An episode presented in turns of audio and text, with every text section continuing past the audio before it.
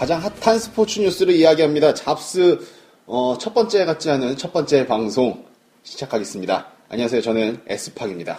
안녕하세요, 홍크입니다. 예, 홍크님 반갑습니다. 네, 오랜만에 뵙네요. 예, 저희가 이게 녹음을 뜨는 게 굉장히 오랜만인 것 같아요. 예, 아우, 어색하네요. 아, 긴장을 푸시고요. 아. 예, 엊그저께 또 어, 김 기자와 어, 불사님 한 뵙고 왔는데, 네네. 아, 예. 같이 봤나요? 아, 가- 간단하게 이제 잡톡 예. 예, 같이 올라가는 저기 무비시네 영화방이랑 같이 올라가는 잡톡 뭐 여배우 특집 해갖고 아, 총평을 하느라고 네. 근데 방송에서 못 나갈 거 굉장히 많아요.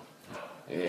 아무래도 저희가 남자, 만약에- 남자 셋이 모여서 저희가 만약에 방송을 약간 편집 없이 하면은 예, 예, 그렇죠. 난리 나죠. 예, 뭐 그 특집은 좀 거를 게 많아가지고 네. 그 부분은 이제 김 기자가 편집을 하기로 해서 네. 예, 김 기자가 좀 고생을 많이 할 것 같습니다. 예, 그래도 뭐 즐거운 추억이었을 거라고 생각합니다. 네, 뭐 오늘 홍크님과 뭐 이야기할 거는 이제 최근 정말 핫했던 축구 기사를 저희가 몇 개 뽑아왔어요. 예, 예, 그렇죠. 몇개 뽑아왔고 오늘 원래 김 기자도 함께 하려고 했는데 갑작스런 회식이 잡혀갖고 지금 양꼬치와 예, 찡따오를 먹고 있다고 합니다.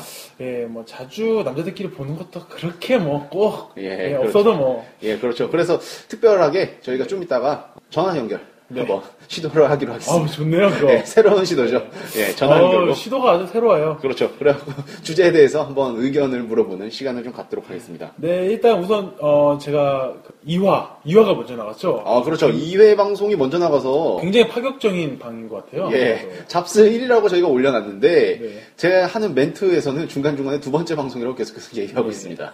어, 그 방송 보면 이제 뭐 데이터를 이제 뭐 프로그램을 돌려서 뽑았다고 뭐 이렇게 하시는데, 음. 그거는 이제 제가 이제 주업이 그러다 보니까 그렇게 하는 거고, 이거 그렇죠. 같은 경우는 이제, 어, 저희는 이제 좀 다른 클라이언트 대상으로 이런 작업을 하기 때문에 그런 거에 customizing 되진 않고, 음. 대신에 이제 이런 걸 하다 보면 뭐 요즘 같은 경우에 이제 구글에서 뭐 이렇게 데이터 이런 가장 이렇게 많이 핫한 것들을 뽑아내는 이제 분석 tool이나 그렇죠. 혹은 그리고 오늘 공개된 네이버에서도 이제 빅데이터 tool을 이제 제공해요. 어. 그래서 그런 것들을 통해서 이제 조금 혹은 뭐 랭킹 뉴스나 이런 것들을 이제 총 망라해서 음. 이제 뭐 야구면 야구에서 한 주 동안 어떤 이슈가 있었는지 음. 그런 거에 대해서 저희가 이제 조금 더 얘기를 할 수 있는 방법을 생각하다가 이제 그렇게 해서 주관적으로 어떻게 보면은 약간 주관적이나 그 이슈가 됐던 랭킹 중에서 이제 좀 뽑아내는 거죠. 그래서 음. 한마디 요즘 이렇게 대기업 홍보팀나 같은 경우에는 이제 뭐 뉴스 clipping 서비스라고 있어요. 어. 이제 만약 예를 들어서 뭐 이제 모 기업의 S 그룹의 이제 홍보팀에 S 그룹에 관련된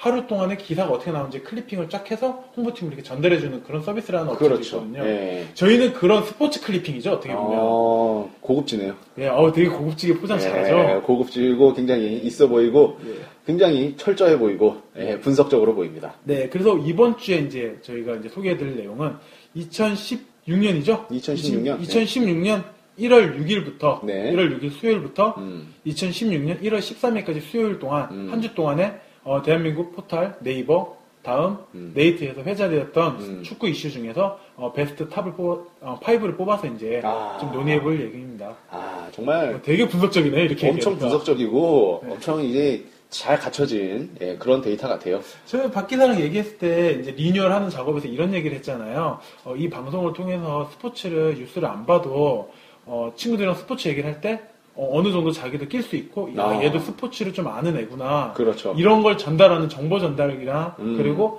어, 일주간에 스포츠 단신에 어떤 거 있었는지 그런 거에 대해서 좀 총망라 해보자 음. 라는 취지에서 만든 거니까 그냥 편하게 들어주시면 될 것 같아요. 네, 뭐 아주 편안하게 들어주면 될 것 같고 가볍게 출퇴근 시간에 들어주시면 아주 유익한 프로그램이 될 것 같다는 생각이 듭니다. 네.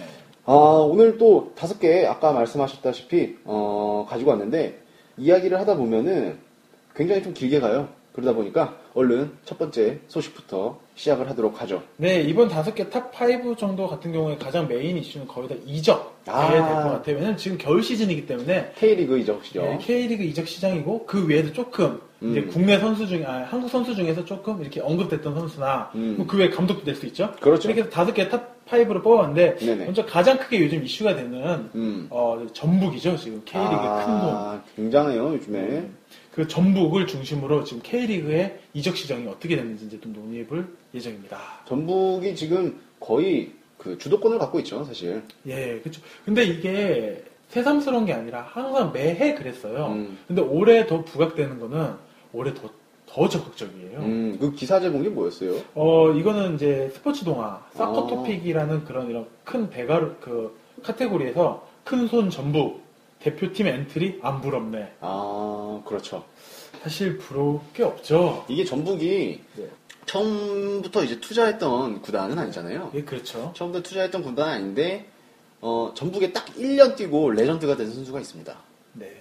조재진 선수라고, 그렇죠. 예, 90분 동안 리듬을 타는 선수가 있었는데, triple J라고 하죠. 예, 예. 그 선수가 이적함으로 해서 그 돈으로 그렇죠. 이제 그때부터 투자를 시작했는데 이게 맛을 보기 시작하면서 거기에 이제 모 구단인 현대가 이제 음, 축구 협회도 많이 connection이 있고 음. 그리고 축구 협회가 전폭적인 지지를 해주면서 지원을 해주면서 전주란 전주성이라는 그런 별칭도 만들어냈고 그렇죠. 거기다 클럽하우스 아시아 최고라고 거의. 최고급이라고 하죠. 예, 예. 예, 물 수중에서 뭐 재활훈련이 가능한 네, 네, 네. 갖춰줬다고 하니까 맞습니다. 예. 예 그런 것까지 갖게 이제 모 기업의 투자가 있어서 이렇게까지 성장을 했죠. 아, 사실 두 번째로 또 어, 아침에서도 또 이렇게 활약을 하다 보니까 그렇죠. 아침 또 중계료가 또 쏠쏠하잖아요. 음. 그게 벌면서 또 큰 게 전북이 약간 재활 공장장이라고 그러잖아요. 최영 감독이. 음. 그래서 좀 무너져가는 선수들을 싼 가격에 이렇게 영입을 해와서 잘 키우는 것도 있는 것 같아요. 그렇죠. 예, 그래서 투자가 효율적으로 이루어진 팀이 아닌가라는 음. 생각을 좀 합니다. 그리고 이 자동차라는 모기업이 있기 때문에 광고 효과가 뭐 아시아나 뭐 이런 데서 굉장히 크다 보니까 네. 아무래도 뭐 전국 전북 입장에서는 투자의 맛을 쏠쏠히 뭐 보고 있는 거죠. 네, 사실 제가 또 이런 업계에 있다 보니까 또 자동차 또 분석을 좀 하다 보니까 네네. 압도적이에요 현대 기아차가 아. 확실히 확실히 국내에서뿐만 아니라 그 해외 그런 투자도 그렇고 확실히 국내 시장에서 자동차 시장에서는 현대 기아가 압도적인 건 사실입니다. 음, 아무리 욕해도 뭐 현기차 네. 다들 타고 다니는 것처럼 네네. 뭐 어쩔 수가 없는 것 같은데 전북 현대 지금 어 그 뭐 이적 현황 좀 어떻게 됩니까? 네, 일단 이적한 선수들 한번 불러드리면 아마 축구 K리그를 보신 분들은 아 그 선수라고 하는 선수들만 있습니다. 음, 자 고무열 선수, 아 예, 김보경 선수, 김보경 선수 너무나 잘 아시죠? 네, 예, 그리고 김창수 선수, 음, 이종호, 임종은, 음. 최재수, 그게 로페즈 선수까지 어, 지금까지 발표된 선수는 7명입니다. 아 일곱 명인데 다들 짱짱하네요. 네, 7명으로 그냥 국가대표죠. 네, 사실은. 그렇죠. 로페즈 선수 같은 경우에는 이제 작년 K리그 클래식 베스트 그 11에도 예. 뽑혔었고 작년에 그 제주의 완전한 에이스로서 네. 지금 나이가 20대 중반인 것 같은데 네네. 몸이나 뭐 이런 쪽으로 굉장히 좀 전성기거든요. 네, 일단 어, 로, 로페즈 선수가 26살이고요. 음, 그렇죠. 그리고 윙포워드를 주로 봅니다. 음. 근데 전북은 윙포워드가 필요한 팀이거든요. 그럼요. 왜냐면 이동국이라는 아직도 축구 센스가 아직도 남아있는 음, 아직도 건,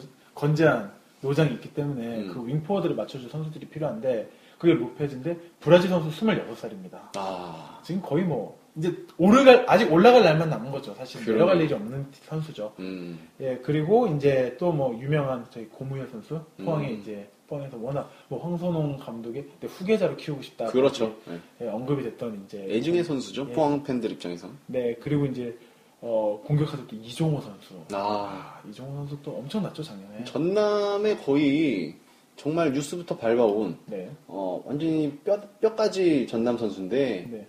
이번에 약간 뭐 의리를 지킨다 하면서 외국으로 안 나가고 전북으로 갔다 이런 얘기도 있어요. 그게 근데 왜 이- 하필 전북인지 좀. 그러니까 이정류를 좀 그 구단에 전남이라는 구단에 안기고 싶어서 간 좀 의향이 풍기는 네. 그런 인터뷰를 해가지고 어, 좀 화제가 되기도 했었죠.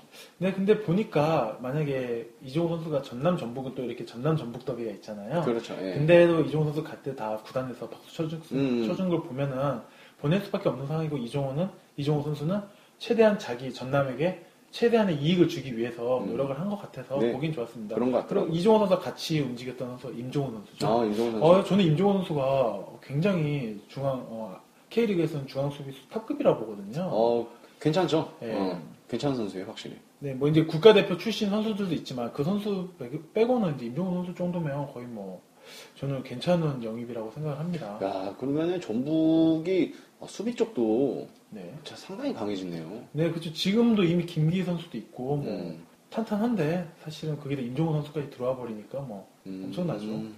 거기다 뭐 이제 또 김창수 선수도 있고요. 예, 김정 선수도 며칠 전에 또 네. 오피셜이 난 거였죠. 네, 음. 그리고 뭐 이제 최재수 선수. 아, 최재수 선수 좀 나이가 있긴 한데 그래도 이제 또 과- 관록의 그런 스타일이잖아요.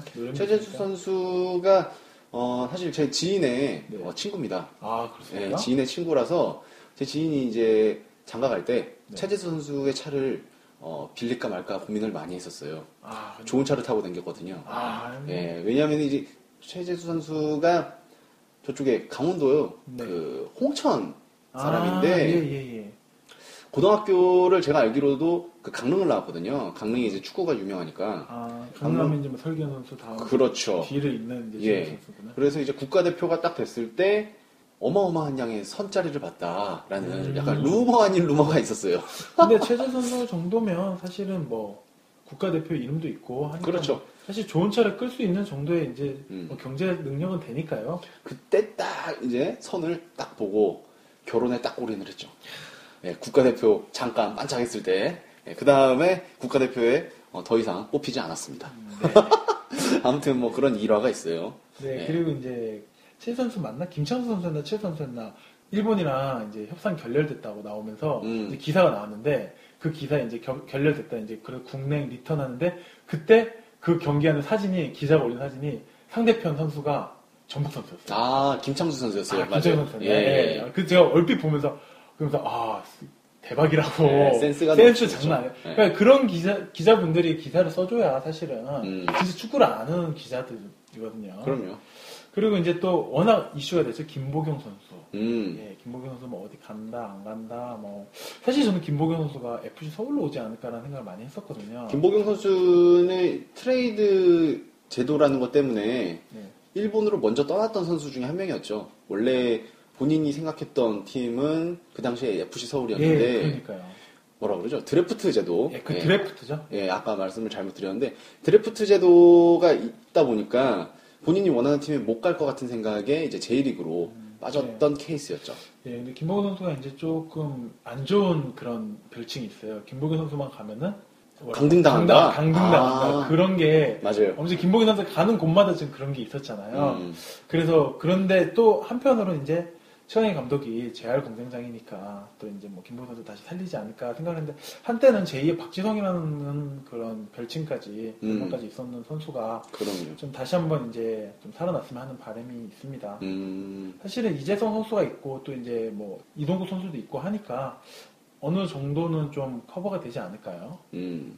그 외에도 전북 말고도 또 대항마가 있잖아요. 예, 지금 어, 전북 지금 거의 뭐 이제 다 아시는 분 아시겠지만 알싸 음. 이런 축구 커뮤니티에서는 2강이라고 많이 하죠. 그렇죠. 그게 FC 서울입니다. 예, 2016년 네. 시즌에 지금 투톱이라고 불리는 팀이 전북과 서울로 많은 분들이 예상을 하고 계십니다. 네, FC 서울 같은 경우는 이제 일단 영입된 선수들을 먼저 불러드릴게요. 음. 신진호 선수, 네. 그리고 유현 선수, 조찬호 선수, 주세종 선수, 데얀 선수 이렇게 지금까지 발표된 선수는 다섯 명입니다. 어, 어, 일단 뭐 너무나 유명한 데얀 선수. 어, 예, 데얀 선수는 뭐 처음에 이미 올 때부터 한국에 올 때부터 이제 인스타 피셜을 내리기 시작했죠. 그렇죠, 본인이. 그러, 예, 그러면서 최용수 감독이라 하는데 이게 이게 항상 똑같아. 최용수 감독은 결정된 게 없다. 어, 나는 모른다. 어.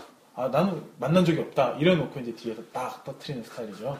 약간, 약간 되게 다 아는데 혼자만 재밌는, 그렇죠. 놀려먹는 그, 이거 있잖아요. 남들 거죠. 다 티, 눈치 다 챘는데 혼자서만 너네 모르지 나만 안다. 이런 느낌이 많이 들죠. 그래서 유명한 게 있죠. 그 금시초문 피셜이라고. 예, 그쵸.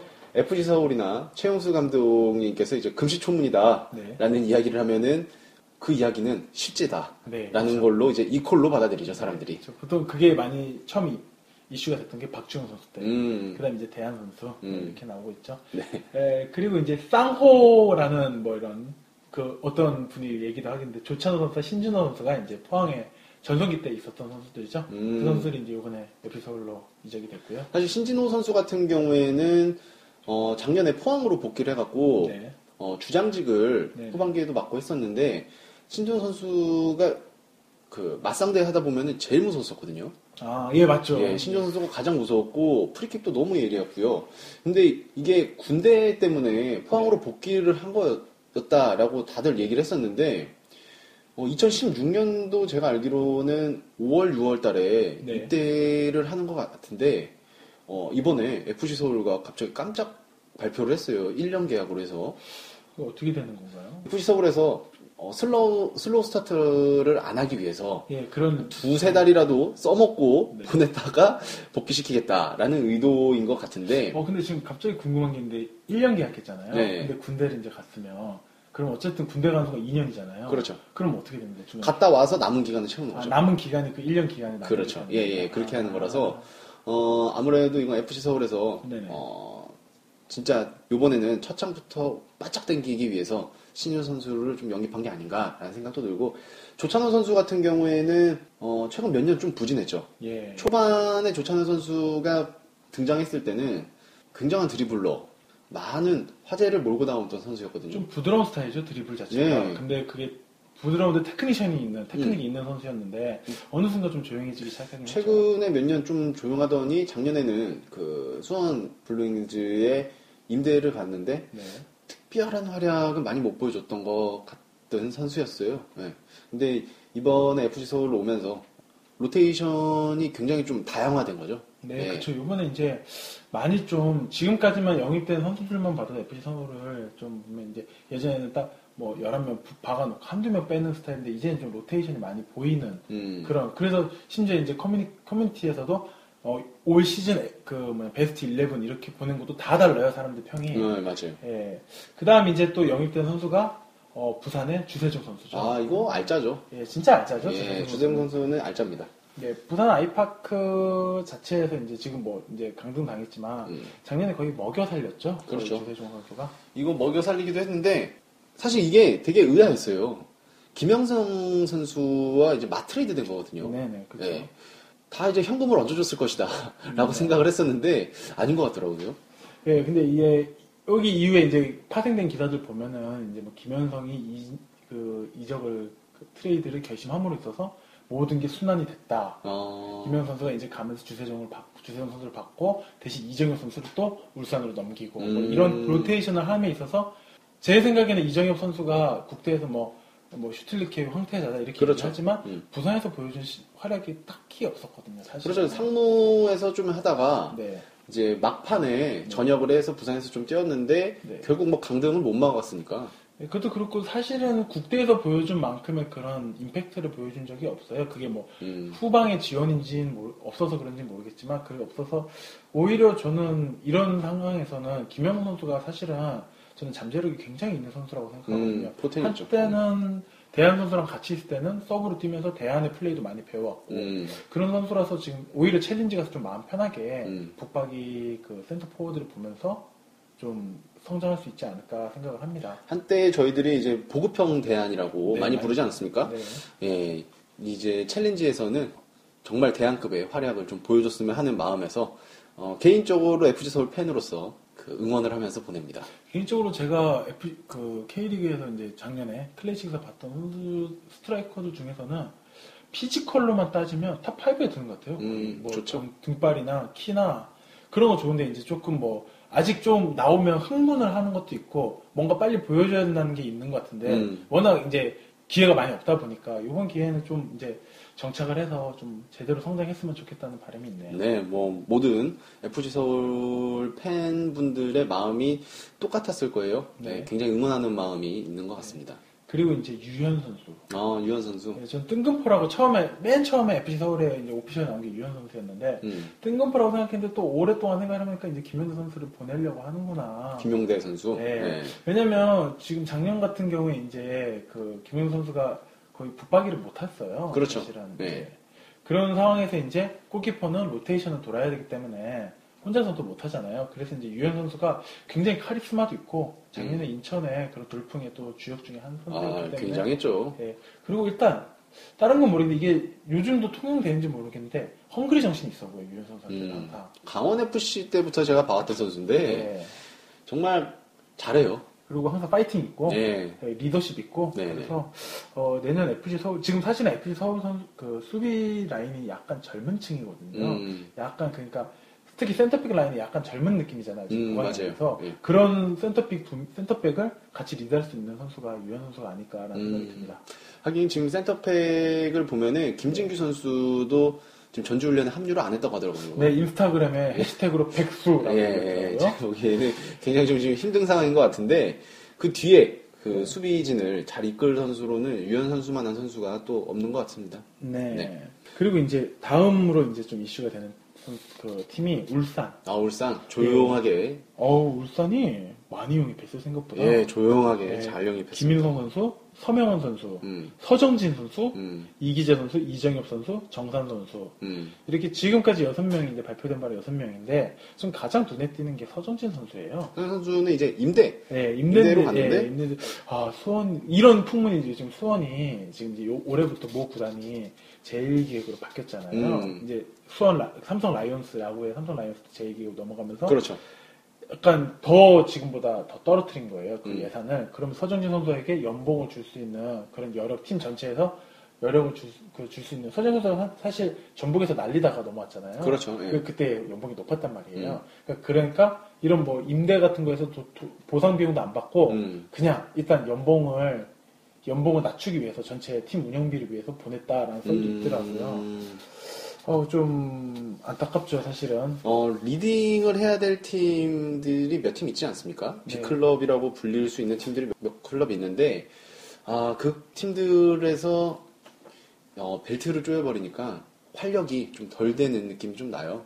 사실은 다 같이 잘 먹고 잘 살면 좋은 건데 어떤 것 어떤 경쟁 사회든 그 가장 큰 leading이 있고 음. 그다음 그 leading을 통해서 같이 상생하는 팀들 그렇죠. 밑에 팀이 있는데 이런 경우에 지금 저희 아, 우리 K리그 같은 경우는 이제 leading하는 빅클럽 네 팀이 이제 이적료를 팍팍 써가면서 이제 음. 시민 구단에 있는 서- 잘 나가는 선수도 사고 대신 시민 구단도 그 이적료로 또 다른 걸 또 꾸리고 그럼요. 이런 구조로 이루다 보면 이제 오히려 시민 구단에서는 점점 빅 빅클럽은 빅클럽대로 유지를 하고 음. 시민구단이 돈을 벌면서 조금씩 올라와서 그런 이제 상향 평준화가 돼야 되는데 음. 빅클럽에서 쪼여버리니까 밑에 클럽들이 약해지는 거예요. 그렇죠. 그러면 같이 하향 평준화가 돼버리니까 그게 저는 지금 우려, 우려스럽고 음. 그게 더 우려스러운 거는 우리나라 이런 관중이나 우리나라 같은 경우는 국대 국가대표 경기에 굉장히 민감한 음. 그런 여론을 가지고 있는데 지금 리그가 이렇게 점점 무너지고 있으면 어느 순간 중국 지금 리그 올라가는 거 보시잖아요. 그렇죠. 그럼 결국 중국이랑 국대 경기를 했을 경우 어느 순간은 정말 상대가 안 될 수도 있다는 그런 음. 그게 가장 저는 우려스럽더라고요. 음. 그래도 아시아의 호랑이라는 그 별명을 저희가 가지고 있는데 음. 그게 혹시 깨지지 않을까 종이 호랑이가 돼버리지 않을까라는 음. 생각에 좀 우려스럽긴 합니다. 예, 사실 이렇게 국가대표 팀이 어, 튼튼하려면은 가장 어, 안정이 돼야 될 뿌리 자체가 자국의 리그인데 네. 자국 리그가 어, 투자와 뭐 이런 것들을 소홀히 하면은 네. 자연스럽게 국가대표도 이렇게 슬슬 무너지지 않을까 하는 그 우려는 있는 거죠. 음. 예, 풀뿌리 리그라 그러잖아요. 네. 풀뿌리 리그에서 밑에부터 리그가 꽉 6부, 뭐 5부 이렇게 쭉쭉쭉 깔- 전반적인 그 인프라가 완성돼 있으면 국대는 자연스럽게 올라가는 건데 그렇죠. 음. 사실은 지금 그게 안 되고 또 기본 개인적으로 이거 좀 가외 얘기지만 이제 이적 얘기해서지만 저희 이제 신입 그 신인 선수들을 영입할 때 신인 선수들이 드래프트를 뽑을 때 연봉 연봉이 너무 싸요. 음. 그 대표적인 이슈가 이제 어제 이제 유명해지고 있는 황희찬 선수. 아. 황희찬 선수가 그런 이슈가 있었잖아요. 예, 근데 그렇죠. 연봉도 너무 연봉을 듣고 나서 너무 실망스러웠다는 얘기도 또 이렇게 썰로 풍문으로 있더라고요. 네. 거의 국, 국가대표 뭐 신인 2년 동안 이제 뛰면서 처음에 이제 계약할 때 거의 뭐 기업에 거의 뭐 소기업 이 정도 연봉 2천만 원 뭐 이렇게 받는다고 하니까 2천에서 뭐 3천 사이라고 이렇게 들었으니까 네네네. 그리고 2년이 지나도 100% 인상을 못하게 돼 있다고 그러더라고요. 음. 이런 걸 들어보니까 솔직히 국내 리그에서 누가 뛰고 싶을까라는 생각이 좀 들긴 하더라고요. 음, 좀 안 좋다. 그다음에 좀 어, 리그의 수준 자체를 높이는데 방해가 되는 약간 그런 제도는 과감하게 좀 쳐야 되지 않을까. 예, 그런 생각에서 올해 축구장을 많이 가야 됩니다. 예, 그럼요. 예, 관중이 많아지면 저, 저절로 마케팅이 올라가고 음. 마케팅이 올라가면 사실은 스폰이 들어오고 그렇죠. 스폰서가 생기면 구단에 이익이 생기고 그럼 구단의 이익은 다시 선수 영입이나 그런 환원하는 음. 그런 선순환 구조가 일어나야죠. 사실. 예, 그래서 많은 분들이 어, 올해도 축구장을 많이 찾아주셨으면 네, 좋겠습니다. 이제 아마 내 다음 주, 다다음 주부터 이제 각 구단들이 이제 시즌권을 오픈할 거예요. 음, 어, 보통 구단들이 다 시즌권이 어, 뭐 다른 종목과 다르게 10만 원 내외라서 그렇죠. 1년에 10만 원 내외면 한 달에 만 원도 안 치는 거죠, 사실은. 음, 그러니까 FC 서울 같은 경우에는 약간 그래도 가격이 나가는 편이다라고 그쵸. 해서 하는데 어, 가장 좋은 어, 뭐 네. W석 같은 경우에서도 그냥 지정석이죠. 네. 그런 경우에서도 뭐 다 20만 원 안팎이에요. 네. 예, 그러다 보니까 부담 없이 그 뭐 직장인들이나 사회생활 하시는 분들은 뭐 1년치를 그냥 이렇게 사두고 가두시는 분들도 계시거든요. 네, 저 같은 경우도 사실은 많이 못 가는 해도 있고 많이 가는 해도 있는데 그냥 사놓고 편하게 가고 싶을 때 그렇죠. 가고 항상 그냥 요즘 어플로 다 들어가니까 음, 그냥 안 바쁠 때는 가고 바쁘면 그냥 못 가고 음, 그렇게 해도 뭐 사실 남는 거더라고. 왜냐면 그게 시즌권 사면 시즌권만 주는 게 아니라 그게 뭐 먹풀로 선물 주고 그렇죠. 선불로 주고 뭐 이러다 보면은 사실은 우리가 그걸 그걸 샀다고 치면은 사실은 7만 원 정도밖에 안 되거든요. 그럼요. 너무 시즌권이 싸다는 생각도 가끔 많이 들어요. 네, 저도 약간 예. 많이 들어요. 사실 어, 외국 리그 같은 경우는 한 경기에 막 8만 원 이러잖아요. 한 경기 좀 싸다고 하는 네. 독일 같은 경우에도 한 경기 싸다고 해서 가도 한 4만 원뭐 네, 이 그렇죠. 정도거든요, 사실. 예, 음, 뭐 EPL은 뭐 10만 원대라고 하고 뭐 넘죠. 그러니까. 음. 예, 그런 의미에서 좀 많이 가셨으면 합니다. 예, 그러면은 저희 첫 번째 뉴스, 뭐 K리그 이적 소식. 네. 예, 여기서 넘어가도록 하고 금방 수원 삼성 얘기하셨잖아요. 네. 예, 근데 수원 삼성에서 또 재미난 기사가 한개 나왔더라고요. 네, 여기서 이제 좀 마음이 아픈 소식인데 네네. 캡틴 염기훈 어, 아무리 힘들어도 우리는 수원이다. 아, 감 감성적으로 나왔어요. 어, 저 지금 되게 등골이 찌릿찌릿하네요. 예, 굉장히 감성적으로 나왔는데 네. 지금 수원도 전지훈련을 간 상태인가요? 갔습니다. 아, 갔어요? 네, 갔어요, 갔어요. 예, 맞아요. 들었습니다. 음, 갔는데 이제 용균 선수가 현지 인터뷰에서 아무리 힘들어도 우리는 수원이다. 굉장히 힘든가 봐요. 지금, 지금 수원에 제가 알기로 지금 네. 1차 전지훈련이 아마 국내 남해 쪽일걸요? 어. 네. 그렇게 알고 있는데 거기서 인터뷰를 이제 기자가 했는데 걱정하지 마라. 뭐 우리는 그래도 수원이다라고 했는데 제가 어 이거 디스하는 건 아니지만 작년에 그랬거든. 하파의 선수 입고 할 때 걱정하지 마라. 그래도 UT6고 어, DTD다.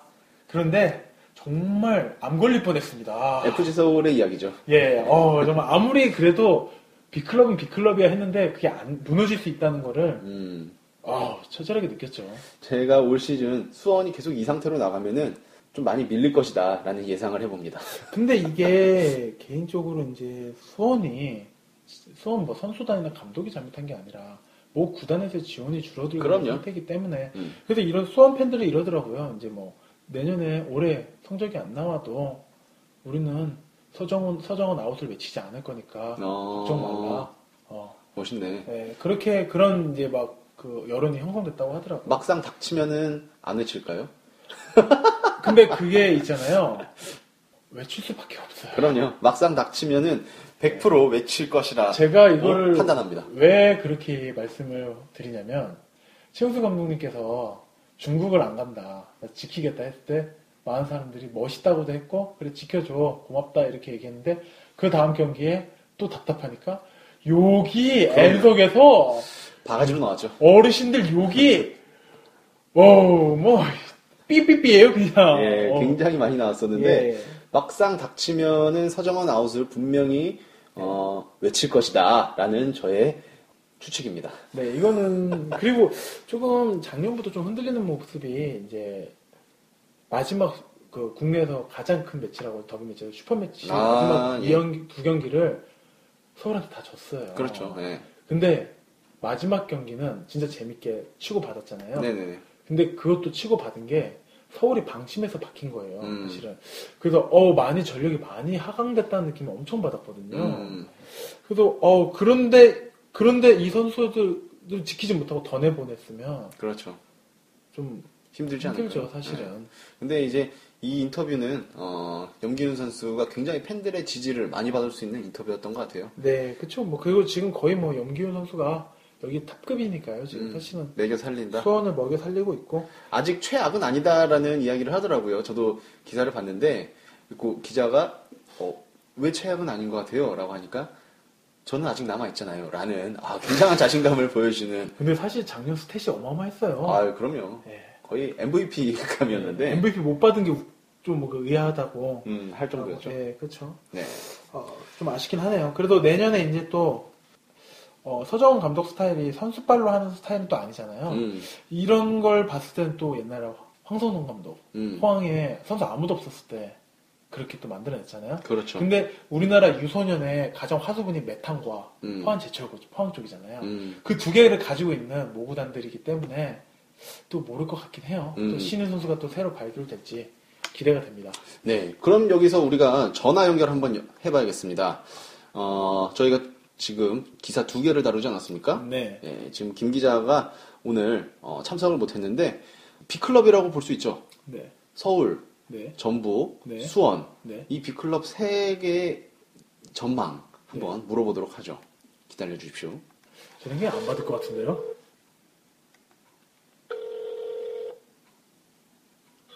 네. 아, 반갑습니다. 지금 인터뷰 안 될 것 같습니다. 아 인터뷰 안 됩니까? 네, 네. 알겠습니다. 그러면은 10분 뒤에 연락 다시 드리겠습니다. 아예 10분 뒤에도 안 됩니다. 아, 10분 뒤에도 안 됩니까? 네. 근데 아직 정상인데요? 어, 수고하세요. 번창하세요. 예, 네, 알겠습니다. 알겠습니다. 나중에 전화 드릴게요. 네. 예. 크, 신났네요. 아, 지금 양꼬치에 찡따오를 먹고 있다고 하는데 부럽습니다. 예. 저희도 한번 가시죠. 예. 맛있겠네요. 네. 어찌됐건 어, 뭐- 힘만 하시지 말고요. 예, 죄송합니다. 어찌됐건 원래 사전에 이제 이야기가 돼 있었어요. 아, 근데 그렇군요. 어, 상황이 안 되면은 네. 왜냐면 선배들이 있기 때문에 그쵸, 상황이 안 그쵸. 되면은 내가 어, 끊겠다라고 얘기를 해서 어, 우선 전화했는데 지금 상황이 좀 여의치가 않은 것 같습니다. 그래도 매너 있네요. 받아는 주고. 예, 그렇죠. 아, 예, 저- 착하네요. 저희가 지금 방송하는 걸 알고 있어서 네. 예, 존댓말로 받아주는 걸 보니까 아직 상- 덜 취했어요? 예, 그거? 취하지는 않았던 것 같아요. 네. 예. 그럼 이제 이거 파생되는 이제 또 하나의 그런 국내 그 이적 소식 중에 마음 아픈 게 있죠. 아, FC 서울의 팬분들은 너무나도 가슴 아파할 일이 요번 주였죠? 요번 주에 좀 네. 한번 일어났었습니다. 네. 아빠 왜 안 뛰어? 아, 제목이요? 정조, 네, 정조국 움직인 아들의 말. 아, 아, 우리 정조국 선수 그 패트리어트 네. 어, 서울의 넘버 나인 정조국 네. 어, 경찰청에서 이제 복귀를 했었잖아요. 네. 복귀를 했었고 많은 이제 서울에 활력을 불어 넣어줄 것이다라는 기대를 많이 했었는데 그렇지를 못했어요. 근데 사실 그렇게만 또 평가하기는 좀 아쉬운 게 정조국 선수가 중요할 때는 꼭 골을 또 넣어주거나 공격 포인트를 쌓아줬어요. 예를 들어서 저희 한 2년 전인가 이제 수, 슈퍼 매치에서 계속 지고 있을 때 이제 음, 상암에서 결승골을 넣고 수원 팬들한테 그 귀를 손에 올리면서 이제 그런 음. 세레머니를 했고 또 요번 같은 경우에 박주영 선수가 골이 나야 된다, 나야 된다, 나야 된다, 나야 된다 이런 얘기가 있었는데 나야지 관중이 몰린다. 그렇죠. 이런 여론이 형성됐을 때 그 어시스트를 한 선수가 정조국 선수입니다. 음, 중요할 땐 했어요. 네. 근데 중요할 때 이, 이 외의 모습이 너무나 실망적이었죠, 사실은. 음, 복귀해서 너무 어, 경기 출전 수도 너무 적었고요. 네. 뭐 뛰는 시간 자체가 적으니까 본인의 스택 관리도 너무 힘들었던 것 같은데 이 정조국 선수의 인터뷰를 보니까 가슴이 아프더라고요. 네. 이게 한 가정의 가장으로서 짊어진 무게감이 굉장히 크구나라는 걸 좀 느꼈습니다. 분유 캄프라고 한창 올라갔었잖아요. 그때 아들 놓고 나서 막 이제 분유 세레모니 하고 막 음. 그때가 전 한 번 올라왔었는데 항상 아들로 움직이더라고요. 네. 이번에도 어, 이 기사의 전체적인 포인트가 정조국 선수가 FC 서울에서 굉장히 잘 버텨왔잖아요. 그래도 네, 뭐 그쵸. 힘든 시간도 있었고 풀백으로 뛴 적도 있었고 네. 많은 시간을 버텼는데 어, 어디로 이제 움직여야 된다고 생각을 전혀 안 하고 있었던 거죠. 근데 이제 국내에서 원클럽맨이었죠. 예, 뭐 보기 드문 원클럽맨인데 정조국 선수의 아들이 아빠는 왜 경기에 안 뛰어? 라는 이 한마디에 정말 억장이 무너지는 느낌을 받으면서 네. 이적을 결심했다라는 주된 내용이 이번 기사의 화두였습니다. 그리고 사실 이제 대한 선수까지 영입이 되면서 사실은 이제 더 본인의 그 자리가 없을 거라는 걸 좀 많이 느끼셨던 것 같아요. 음, 근데 보니까 어, 약간 기러기 아빠식으로 네. 예, 주말 부부 네. 한다고 하더라고요. 그게 굉장히 마음에 걸렸다라고 하는데 같이 내려갔으면 됐을 텐데 네. 김성훈 씨 지금 활동합니까? 김성희 씨 활동 안 하지만 그래도 또 이제 서울에 계속 사시는 분이 또 친구분들도 있고 하니까요. 음. 또, 또 육아라는 거는 또 그 지역의 육아 커뮤니티에 또 같이 엄마들이랑 속해 있는데 그 이미 네트워크가 형성됐는데 또 나가기가 힘들어, 힘들지 않았을까라는 생각도 듭니다. 아, 그러면 아빠만 가서 열심히 돈 버는 거네요. 좀 가슴 아픕니다. 아, 또 눈물이 글썽이죠. 예, 아 같이 내려가서 한 2년 같이 있다가 네. 광주 좋지 않습니까? 네, 그쵸. 아, 광주 좋은 도시예요. 제가 가- 가보진 않았지만 광주 가 굉장히 좋은 도시라는 걸 알고 있는데 아, 잠깐 한 1, 2년 있다가 같이 올라왔으면 좋았을 텐데 아, 좀 힘든 선택을 하게 된 그 고민 자체가 그 가족과 떨어져야 한다는 게 첫 번째였다고 하니까 좀 가슴이 아프네요. 개인적으로 갑자기 문득 생각이 들었는데 저주 선수 서울 이랜드도 고려는 했을 것 같아요. 근데 이제 아, 했을 것 같네요. 근데 서- FC 서울이랑 이제 나중에 그런 게 되는데 본인이 그렇게는 등지고 싶지 않아서 음, 서울 이랜드는 아예 생각을 안 한 것 같네요. 음, 그런 것도 좀 있지 않을까요? 서울 이랜드 좀 이랜드면 어, 주세종 선수랑 뭐 같이 이제 뭐 갈 수 있지 않을까라는 생각이 좀 들었는데요. 음, 서울 이랜드 괜찮긴 한데 오퍼가 안 들어왔던 것 같은데. 아 그런가? 예, 오퍼가 하기죠. 서울 이랜드는 대안 가져간다고. 예, 예, 그러는데. 서울 이랜드에서 오퍼가 안 들어온 것 같아요. 중요한 건 그겁니다. 그렇군요. 예, 원하는 팀으로 갔다. 이게 주요 포인트가 되겠습니다. 네. 뭐 다음 소식을 또 알려주세요. 예, 다음은 이제 어, 해외. 해외 이제 해외에서 국내 선수 혹은 감독의 이제 뭐 활약상 혹은 음. 소식이죠. 네네. 어, 뭐 이제 선수 영입 많이 얘기했으니까 좀 네네. 다른 거 한번 얘기해 볼까요? 아 그래요. 네, 제목이 홍명보 감독의 신한류 아, 대륙이 들썩인다. 아 들썩여요. 네. 제목이에요? 네. 아, 한 줄 첫 번째 읽어드리겠습니다. 홍명보 감독의 입성에 대륙이 들썩이고 있다. 항저우에 한류 열풍이 거세게 불고 있다. 이런 기사를 해서 제목을 담았는데요. 야, 제가 깜짝 놀라갖고 대거 이십니까 하려고 아까 발음도 꼬였어요. 네. 정말 아, 신한류 홍명보 감독 어, 근데 뭐 이제 보다 보면 뭐 레드 카펫을 깔았다고 하고 어디에요? 공항에? 아 취임식이에요. 레드 취임식에? 네, 레드 카펫 깔았다고 하고 뭐 좀 지원이 좀 강하긴 하더라고요. 아, 근데 사실은 중국 리그에서 입장에서는 뭐 다른 뭐 리피 감독도 있고 했지만 홍명보 감독이면 명장으로 치부되죠 사실은 음, 2002 월드컵에 어, 4강 주역에다가 뭐 국내에서는 마지막 비판을 많이 받았지만 그리고 런던 2012년 런던 올림픽 동메달까지 획득한 이, 그 이끌어낸 감독이었잖아요. 음, 그 감독이니까 어, 중국 정도에서는 이제 뭐 특히 항저우가 항저우가 막 고quality 팀 이제 high class의 팀은 아니니까요. 음, 그러니까 조금 이제 어, 들떠 있는 분위기인 것 같아요. 뭐 음. 전폭적인 지지도 해준다 뭐 이렇게 나왔는데 그러면서 이제 뭐 레드 카펫도 깔아줬다고 하니 좀 대단하긴 하네요. 예, 뭐 홍명보 감독이 지금 감독 지도자 생활을 한게 거의 한 10년 정도 됐을 거예요. 네. 예, 제가 알기로도 2005년도부터 지도자 생활을 했었는데 어, 2009년도에 청소년 네. 세계 청소년 대회에서 그 성과를 냈었고 그 다음에 이제 아시안 게임, 네, 2012년 네, 네, 그 다음에 대박을 쳤죠. 예, 그 다음에 12년에 올림픽 동메달로 아, 네. 정점을 찍었다가 네. 어, 14년 브라질 월드컵 때 이제 무너졌죠. 나락으로 꼬꾸라졌다가 네. 지금 거의 한 1년이 쉬셨나요? 1년 넘게 쉰 것 같은데 아무튼 항저우에서 그러니까 항저우 말고 몇 곳에서 오퍼를 던졌던 걸로 저도 알고 있거든요. 네. 이게 국내 K리그에서도 어떤 감독이 하차하게 되면은 가장 먼저 대안 비슷하게 떠올랐던 게 홍명보 감독이었거든요. 예, 사실 작년에 최용수 감독님이 이제 감독 이제 중국 간다 뭐 이런 오퍼 떴을 때 네. 예. 가면 바로 들어올 사람이 홍명보 감독. 어, 그렇죠. 예. 엄청 날려서 그때 막 한때 막 엄청 뜨거웠거든요, 사실. 네. 그것도 그랬고 이번에 황선홍 감독님이 그만두면서 네, 그때도 나왔죠. 예, 홍- 그 포항의 정통파 아닙니까? 그쵸. 홍명보 감독이 그렇기 때문에 포항을 잡을 것이다. 근데 포항에서 줄 수 있는 돈이 어느 정도가 한계가 있기 때문에 잡을 수 있을지는 모르겠다라고 했지만 이제 싼 가격에 최진철 감독을 데려왔었죠. 예. 사실은 홍명보 감독이 저는 사실은 J리그 갈 줄 알았어요. 음, 예, 왜냐면 워낙 J리그를 좋아하기도 하고 본인도 활약을 한 부분이 있고 그리고 J리그가 좀 컨, 그, 이 connection이 많다고 하더라고요. 그렇죠, 예. 그래서 어, 저는 솔직히 J리그로 갔다가 거기서 뭐 이제 뭐 좀 더 커서 좀 더 활약을 해서 다시 뭐 국내로 return하든 아니면 뭐 국대 감독 다시 잡든 뭐 이런 나중에 그런 코스를 밟지 않을까 했는데 솔직히 중국은 좀 뜬금포더라고요. 네, 돈 때문이죠. 예, 돈 때문입니다. 이- 예전에 국가대표 감독이나 음, 어, 청소년 팀 감독을 했을 때 J리그의 스카우터들을 홍명보 감독이 초청을 했던 네, 적이 있다고 네, 들었어요. 네, 그래서 쭉 모여가지고 J리그 스- 스카우터들이 한국의 이제 연령 대표 선수들을 지켜봤다. 네, 뭐. 이런 기사를 봤었는데, 아, 저는 그 얘기 듣고 좀 홍명보 감독에 대한 인식이 굉장히 좀 안 좋아졌었거든요. 음. 네, 그래서 당연히 저도 J리그로 갈 것이라 생각을 했었는데 아무래도 돈을 많이 주는 항저우로 그렇게 많이 주나요? 많이 주겠죠. 여기는 뭐 몸값이 좀 다르더라고요. 우리가 생각하는 거랑.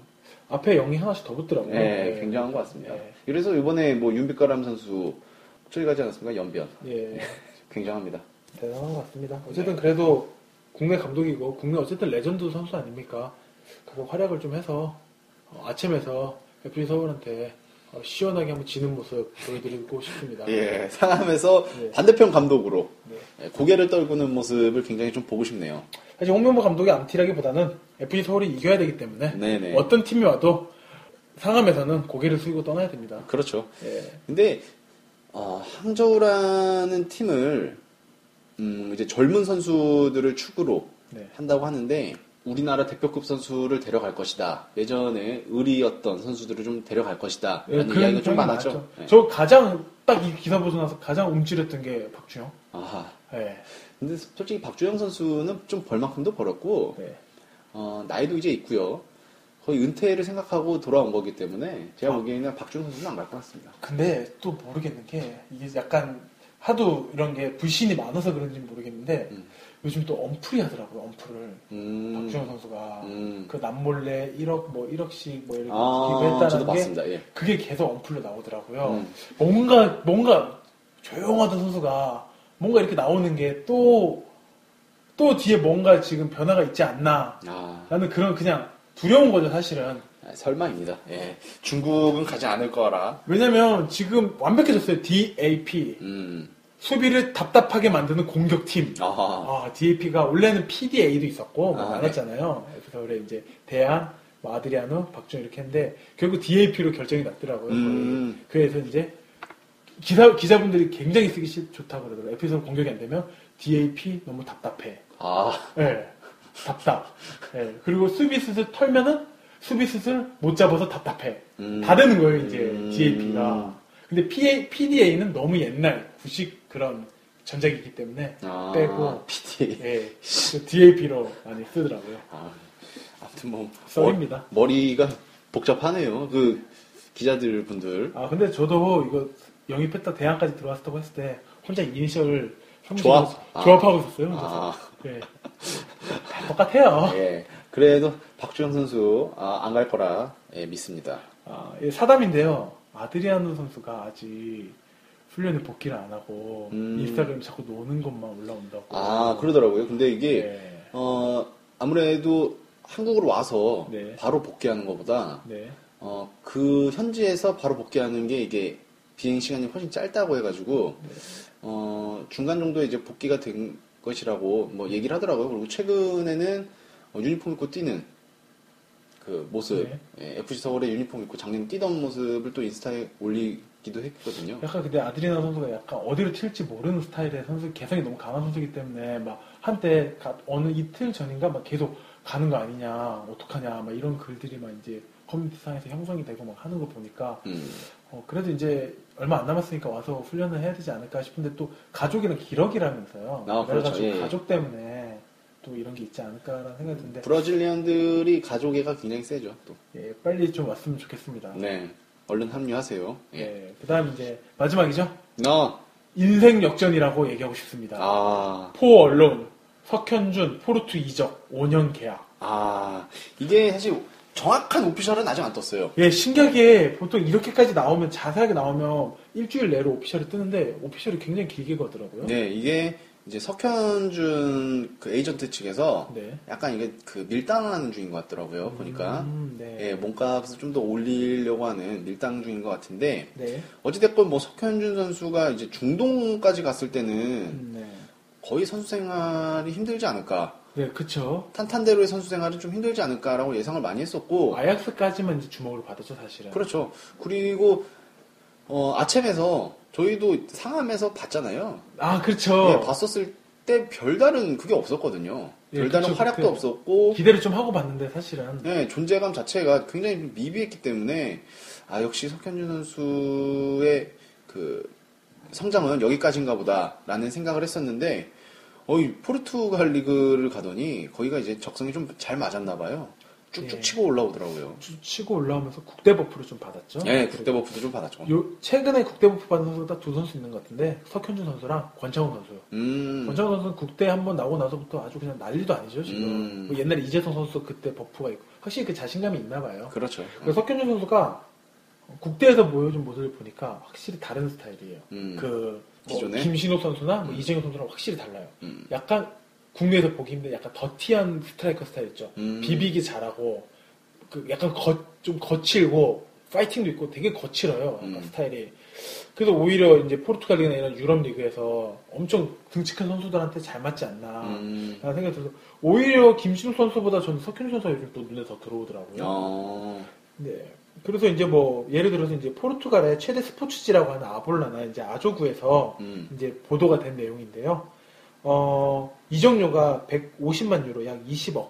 비싼 금액은 아닌 것 같고요. 음. 이적료 20억에 어, 총 계약 기간은 5년 이라고 하고 지금 더 긍정적인 게 이제 포르투갈에서 이제 포르투에서 아르헨티나 공격수 다니 오스발도라고 있습니다. 네네. 오스발도 선수가 이제 아르헨티나로 돌아가면서 이제 공격수가 티오가 남은 거죠. 아. 그걸 이제 석현주 선수를 이제 채우겠다 이런 이제 취지인 것 같은데 아직 음. 오피셜은 아직 안 난 상태입니다.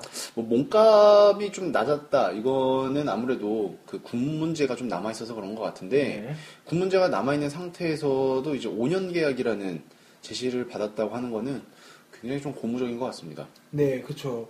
어, 사실 지금 석현주 선수의 그 석현주 선수의 평가를 절하는 게 아니라 석현주 선수의 지금 상황에서는 이정료보다는 좀 더 큰 리그에 가서 좀 더 많은 스카우터들한테 자, 자신의 능력을 어필하는 게 더 맞다고 생각을 하거든요. 음, 그 다음에 이제 그럼 당연히 튀는 거고 사실은. 음. 그래가지고 지금 어, 갑자기 생각하니까 국내 군대가 그냥 return으로 FC 서울 왔으면 좋겠네요. 아, 석현준 선수가 예전에 그 아시아 챔피언스 리그 네. 거기서 뛰었을 때 어, 최용수 감독님을 만났다고 해요. 네. 어, 최용수 감독님이 영화 신세계 보면은 유명한 대사 있잖아요. 네. 나랑 일 한번 같이 할래? 아, 예, 아, 맞아요. 이런 식으로 최용수 감독님이 나중에 일 한번 나랑 같이 하자라고 했나 봐요. 네, 그래서 아, 국내로 만약에 복귀를 하면은 최용수 감독님 밑에서 한번 뛰어보고 싶다라는 네. 저번에 인터뷰를 하더라고요. 사실 어, 이제 포르투 정도의 라인에 있는 팀이라고 하면은 뭐 이제 뭐 리옹 음, 뭐이 정도 있을 거고 뭐 또 어디 있을까요? 뭐 PSV 뭐 PSV 그렇죠. 예, 뭐그 정도 팀일 텐데 왜 포르투로 간 게 중요하냐라고 저는 판단을 하는 게 포르투가 유럽의 거상이에요. 음, 유럽의 거상이 거상은 일단 상업 논리로 선수를 이동시킬 거거든요. 음. 그럼 이 선수가 아직도 팔 가치가 있다는 선수인 거죠. 그렇죠. 그건 아직도 잠, 잠재력이 남아 아직 나- 터질 잠재력이 남았다는 거죠. 음, 그렇기 때문에 5년 계약을 건 거고 5년 계약을 걸면서 바이아웃도 걸었겠죠 분명. 그럼요. 예, 그러면서 이제 5년 계약 걸면서 이제 터지면 바로 이제 비싸게 쭉 팔려고 이제 포르투가 장사를 굉장히 잘하는 팀이잖아요. 음, 그런 팀에서 스트라이크 그 장사 중에서도 가장 장사가 잘 되고 가장 비싸게 받는 선수 중에 하나가 스트라이커잖아요. 음. 그 스트라이커를 영입을 5년을 제한했다는 게 이제 오피셜로 뜬- 만약 오피셜까지 된다면 뭐 굉장한 고무적인 거죠 사실은. 어, 유럽 리그 구단 중에서 이제 거상이 몇 팀이 있습니다. 네. 거상이라고 불리는 게 몇 팀이 있는데 최근에는 이제 네덜란드 리그는 좀 죽었고요. 네, 거상이라고 그렇죠. 하기에 어, 포르투가 있고 세상에 포- AT 마드리드 좀 그렇죠. 예, 포르투도 좀 약간 죽은 편이기도 한데 가장 이제 핫한 데가 이제 AT 마드리드와 어, 세비야. 세비야도 예, 엄청나죠. 거상인데 석현준 선수가 앞서서 말씀하셨다시피 그 거상 중에 하나인 살짝 죽긴 했지만 포르투로 간다는 거는 어, 상당히 고무적인 거는 확실합니다. 네, 그렇죠. 다른 데보다도 이제 거상인 거는 확실히 이제 셀링 팀이라고 하기엔 좀 표현하기에는 좀 그런지 모르는데 셀링을 목적으로 가는 팀에서 선수를 사는 거는 음, 이 선수가 팔 가치가 있다는 거거든요. 그럼요. 그게 굉장히 중요한 거예요, 사실은. 음, 거기다가 또 석현우 선수 같은 경우는 진짜 산전수전 다 겪었잖아요. 음. 뭐 아약스까지 갈 때는 뭐 국내 뭐 최상 뭐 이제 진짜 최고의 스트라이커가 나왔다고 하면서 막 스포에 띄워주다가 이제 성나탄, 성나탄. 그러면서 이제 막 떨어뜨리고 그래서 중도까지 가서 너무 망했다 막 이렇게 하다가 갑자기 포르투갈 어느 순간 이적했을 때 그때 거의 뭐 예수머리였잖아요. 네. 예수머리에 거의 뭐 얼굴도 않는데 어느 순간 머리 싹 밀고 정신 제대로 잡더라고요. 예, 그래서 어, 가장 큰 수혜자가 아, 가장 큰 이런 걸 이- 여기까지 끌어온 선수 그 감독 중에 하나가 또 슈틀리케 감독도 아닐까라는 생각이 듭니다. 그렇죠. 약간 국가대표 buff가 있는 것 같아요. 예, 국가대표 갔다 오고 나서 진짜 잘해줬어요. 음. 그리고 저번에 프리킥 한번 네네. 어, 그거는 거의 뭐, 뭐 국내에서 몰리나 저리 가라더라고요. 몰리나 저리. 예. 석현준 선수가 지금 포르투랑 지금 강력하게 연결이 돼 있긴 한데 어, 독일 리그도 좀 연결이 돼 있더라고요. 네, 함부르크였죠. 네, 함부르크가 이제 브레멘에서 네. 좀 노리고 있다라는 소식도 들려서 에이전트가 그 팀들이랑 분데스리가 팀들이랑 이제 포르투랑 계속해서 이제 밀당 저울질을 하는 것 같은데 얼른 좀 발표가 났으면 좋겠습니다. 어, 사담인데 어, 제가 브레멘이랑 함부르크 경기장 갔다 왔잖아요. 아, 예, 예. 제가 또 유럽 축구장 투어를 또 독일 축구장 투어를 갔다 왔거든요. 아, 그렇죠.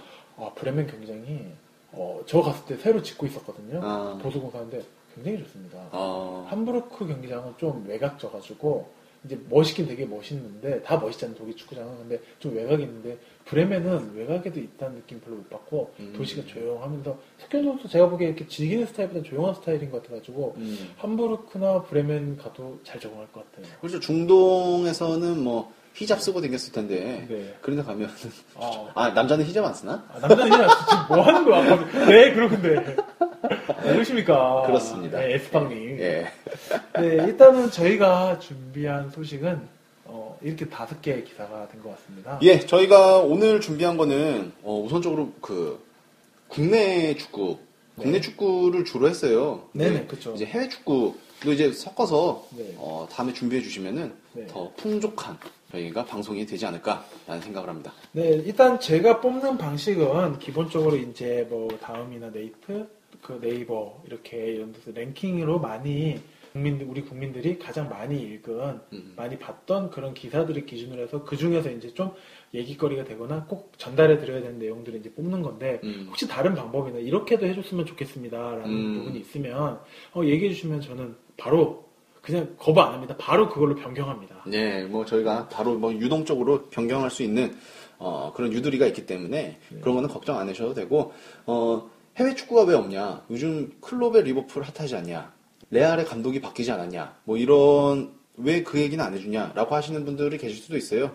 근데 저희가 오늘 준비했던 거는 국내 축구 어, 위주의 어, 베스트 top 5를 뽑은 거라서 다음에 또 시간 있을 때 그 이야기를 또 나누도록 하겠습니다. 네, 사실 뭐 해외 리그 같은 경우 지금 첼시 뭐 이런 경우 뭐 리버풀 뭐 이렇게 화제 그 화제가 되는 팀들이 많잖아요. 음. 근데 오늘은 일부러 국내 리그로 제가 가지고 왔어요. 그 음. 이유가 1회이기도 하고 아, 그리고 의미가 있네. 1회이기도 하고 저 같은 경우는 개인적으로 축구장에서 응원할 수 있는 리그가 진짜 축구 리그다 나한테는 아. 그렇기 때문에 K 리그를 꼭 전달해드리고 싶었습니다. 아. 그래서 아예 해외 리그 카테고리 제외하고 국내 리그에서 뽑아낸 거예요. 근데 이제 너무 또 국내 이적 소식만 전달만 그럴까봐 그래서 이제 석균 선수랑 이제 음. 감독 선수도 같이 해서 했는데 내년 다음 이제 해서 좀 더 다양성을 가져가서 이제 좀 다양하게 국내 리그, 해외 리그를 접목시킬 수 있도록 노력해 보겠습니다. 어, 오늘 김 기자가 함께하지 못해가지고 좀 아쉽긴 했는데요. 어, 김 기자도 이제 뭐 다음 시간부터 같이 하도록 하겠습니다. 그러면 저희 두 번째 방송 네. 원래 첫 번째 같지 않은 첫 번째 방송이죠. 그렇죠? 예, 잡스의 아무튼 어, 두 번째로 올라갈 에피소드는 여기서 마치도록 하고요. 저희 이제 홍크님과는 뭐 다음 시간에 또 뵙도록 하고 이게 올라오면서 이제 잡톡도 같이 다른 분야가 또 올라올 수 있어요. 네, 네, 그렇죠. 잡톡에서도 홍크님 또 만나 뵙도록 하겠습니다. 네, 어떻게 보면 첫 방송이잖아요. 그렇죠. 예, 첫 방송 한번 좀 긴장된 속에서 방송을 하셨는데 어떠셨나요? 괜찮으셨나요? 아, 정말 오랜만에 하니까 아, 진짜 오랜만에 한 감이- 거예요. 진짜 감이 안 잡히네요. 예. 저 같은 경우는 거의 뭐, 뭐 무신의 영화관이나 뭐김 기자를 만, 그 녹음 같이 참석도 안 하고 하니까 정말 오랜만이죠. 예, 예. 근데 어, 저의 이번 그 올해 목표는 연속성이거든요. 음, 저희가 항상 하다가 중간에 이렇게 좀 힘이 빠지거나 리뉴얼이 필요성이 있어서 이렇게 마지 못해 혹은 예의 없게 중단되는 경우가 있었는데 올해는 올해 1년을 꼭 끝까지 마무리해보자라는 취지가 가장 강하기 때문에 음, 어, 그래서 녹음 날짜도 좀 디폴트로 잡고 가기도 하고, 음. 다양한 이슈도 뽑아낼 수 있게 이런 랭킹 뉴스도 만들어내고 했기 때문에, 음. 올해는 꼭, 올 12월에도 꼭 이 자리에서, 어, 에스빵님과 맥주 한 잔을 마시면서 올해를 마무리했으면 좋겠습니다. 음. 아, 멋집니다. 멋진 인사말 감사드리면서 어, 저희는 다음 시간에 찾아뵙도록 하겠습니다. 고생 많으셨습니다, 홍크님. 고생 많으셨습니다, 에스팡님. 예, 다음 시간에 뵙겠습니다. 네, 안녕히 계십시오.